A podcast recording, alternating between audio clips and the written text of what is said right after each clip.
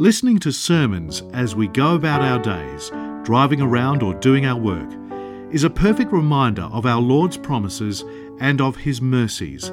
This is the mission of Upper Room Media to make the Word of God accessible to anybody and everybody. So, as you know, the church in the holy month of Kiahk reads from Luke chapter 1 and we sort of break down Luke chapter 1 into a number of weeks. And the goal of this whole month is to tell us the story of the incarnation, to tell us the story of a God who loved the world so much that he sent his only begotten Son into the world in order to save the world, in order to heal the world, in order to, the, to bring the world back to himself.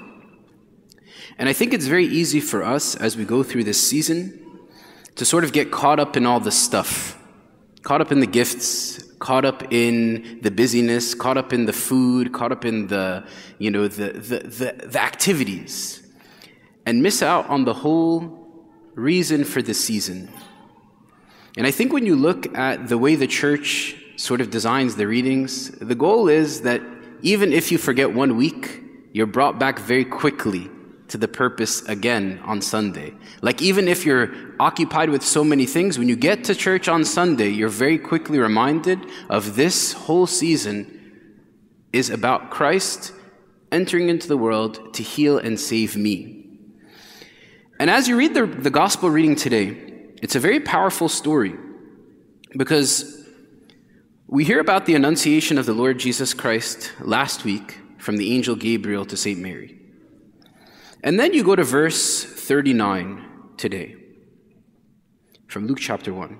And it says, Now Mary arose in those days and went into the hill country with haste to the city of Judah. Now let me refresh your memory. Right before this, the angel appears to St. Mary and says to her, You are going to become the Theotokos. You are going to become the mother of God you are going to carry in your womb the Savior of the entire world. And St. Mary is not focused on the work that she is about to do. She's not saying, let me stay home in my house, let me take care of myself, let me make sure I rest. Y'all, y'all know the first trimester of a baby Pregnancy, all the ladies out here who've had kids, the first trimester is where motion sickness happens, morning sickness rather, where you feel nauseous, where you kind of don't feel yourself. And when you look at what St. Mary endures, does anyone know how far Nazareth is to Judah? Geographically. Anyone can take a guess? 100 miles. 100 miles. That's like, like, like me walking or taking a donkey to pass Baltimore, even past Baltimore. So imagine St. Mary, pregnant with the mother of God. She's the mother of God, pregnant in her womb, not thinking of herself. It says that she made with great haste her way to St. Elizabeth. See, those who are filled with God, those who have the mind and the heart of God. The first thing that they do when they are filled with the presence of God is they look at the interests of others. They don't look to themselves and say, What about my needs? What about my desires? What about my responsibilities? They immediately put themselves aside and put the interest of the other more. And I think that's why the Lord Jesus Christ in the fullness of time comes through St. Mary. Because St. Mary embodies the heart of God. St. Mary self denies, self forgets, and self empties. She self denies. She doesn't say, I became the Theotokos now. I'm carrying in my womb Christ. She puts herself aside. She self forgets. She doesn't think you know, I am carrying this baby. I need to now think about myself first and foremost. She puts herself to the side and she self empties. She goes and what does she do? She serves her elderly cousin, Saint Elizabeth. And I think that's a beautiful first point for all of us to be thinking about in this season. This season is not about me. This season is not about me. Because if we call ourselves Christians, mini Christs, we are called to be like him. And let this mind be in you, which was in Christ Jesus, who did not consider it robbery to be equal with God, but made himself of no reputation, coming in the likeness of men. He made himself of no reputation. He emptied himself and became like you and I. St. Mary empties herself and goes to the lowest place to serve St. Elizabeth. She doesn't put herself on a pedestal. She doesn't say, I became the Theotokos now, look at me. St. Elizabeth, you should come serve me since I am the bearer of God. No. She puts the interests of St. Elizabeth first and foremost. And I think that's the lesson for all of us today. First and foremost, in this season, are you thinking about others more? Are you looking to bless others more? Are you looking to serve others more? Are you thinking about those who do not have someone to celebrate the holidays with and extending an invitation? Are you thinking about those who maybe don't get Christmas gifts and maybe can send a Christmas gift to them? Are you thinking about those who maybe are hospitalized or those who are forgotten in nursing homes? You know, there's 2.1 elderly, 2.1 million elderly in the United States that have no one to visit them. Not one person to visit them. Are we in our understanding of the gospel, becoming like Christ by emptying ourselves and serving others, or are we putting ourselves in the highest place? See, the beautiful thing is look what happens. She travels 100 miles to go to Judah. And it happened when Elizabeth heard the greeting of Mary that the babe leaped in her womb and Elizabeth was filled with the Holy Spirit. I wonder what the voice of St. Mary must have sounded like to St. Elizabeth. I wonder what kind of greeting she must have said. Most people will say she said, Shalom, peace be upon you. But the beautiful thing is, is those who are also filled with the Holy Spirit. It says St. Elizabeth was filled with the Holy Spirit they recognize the presence of God. They immediately know when the presence of God is there. So Saint Mary walks in, and what does Saint Elizabeth do? Immediately, she's filled with the Holy Spirit. Saint John the Baptist in her womb leaps, filled with joy over the presence and the visitation of the divine to her household. You know, when Abuna baptizes a child, one of the beautiful things that the church does is we use three different oils. The first oil is called the oil of the exorcism, or the oil where we basically dispel any forces of darkness that can work against this child or this adult. The second oil we use is called the oil of joy. You know what the oil of joy is? The oil of joy is basically that this child, anytime he or she or this adult, anytime he or she hears the gospel, they receive the gospel with joy. They receive the message of Christ with joy, that their hearts leap with gladness over the word of God being spoken or the word of God being read to them. I wonder to many of us, some of us even in this room right now are kind of dozing off. Some of us are kind of distracted and thinking about, I got to get home to cook Christmas Eve dinner with my family. How many of us, though sincerely with our hearts, are eager to hear the word of God and receive the word of God with joy, with motivation, with inspiration to go hear and act. Abuna, when he goes and he blesses the gospel, he says, May we hear and may we act according to the holy gospel.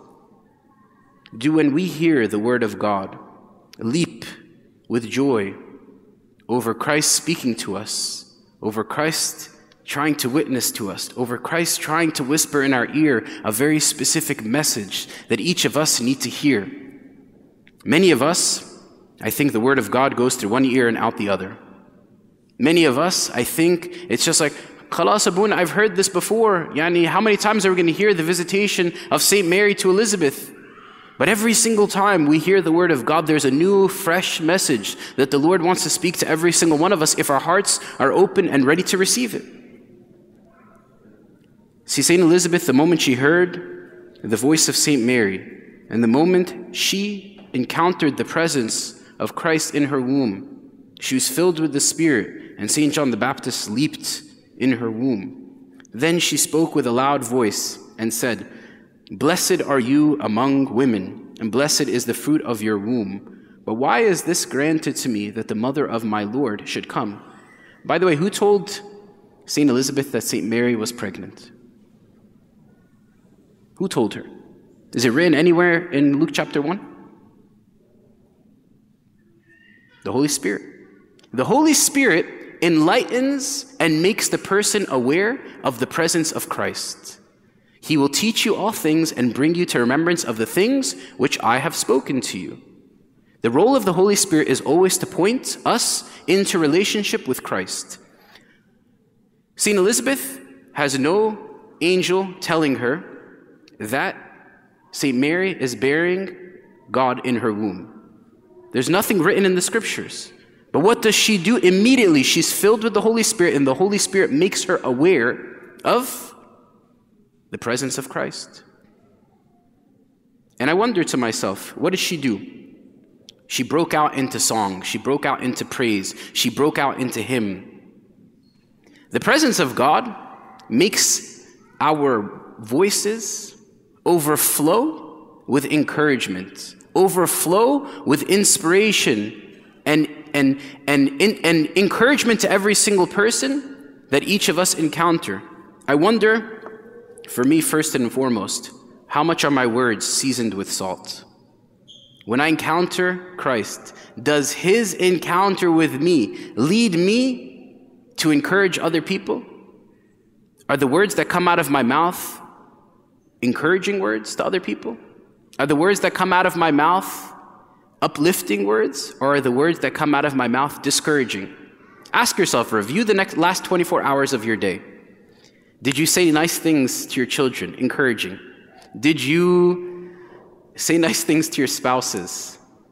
Were you encouraged children to listen to your parents and to speak kindness to them? I think many of us, it's very easy for us in this season Again, to get caught up in the stuff and miss out on the, what we learned from St. Elizabeth, which is the moment she encountered Christ in the womb of St. Mary, is the moment she broke out into praise, into thanksgiving, into worship of the person who was before her. For indeed, as soon as the voice of your greeting sounded in my ears, the babe leaped in my womb for joy. I wonder, when I speak is my words that come out of my mouth encouragement to every single one of us. There's three lessons for us. First, empty yourself in this season and go about serving those, the least of the brethren, those who are in the lowest place, those who are struggling. The second is when I recognize the presence of the Lord Jesus Christ before me, what do I do? What do I do?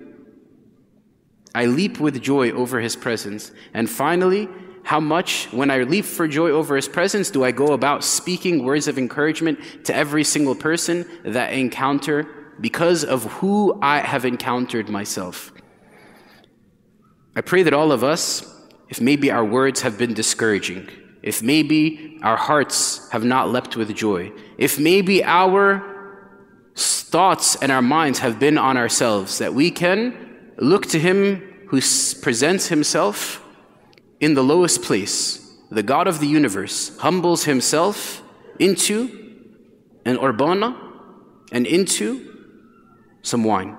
The God of the universe humbles himself into the form of bread and wine in order to exchange our life or our brokenness with his life. If any of us today are feeling discouraged, if any of us today are feeling like these three messages or three points for us are too far to reach, go to him. Go to him say, Lord, I need to be like you. I need you to fill me with your Holy Spirit so that I can speak glad tidings to every single person, so that I can look to serve others, so that I can go about doing the work which you've called me to do. This is the most powerful medium for us to go about in the world doing the work which God calls us. At the end of every liturgy, Abuna says what? He says, Go in peace. What is go in peace?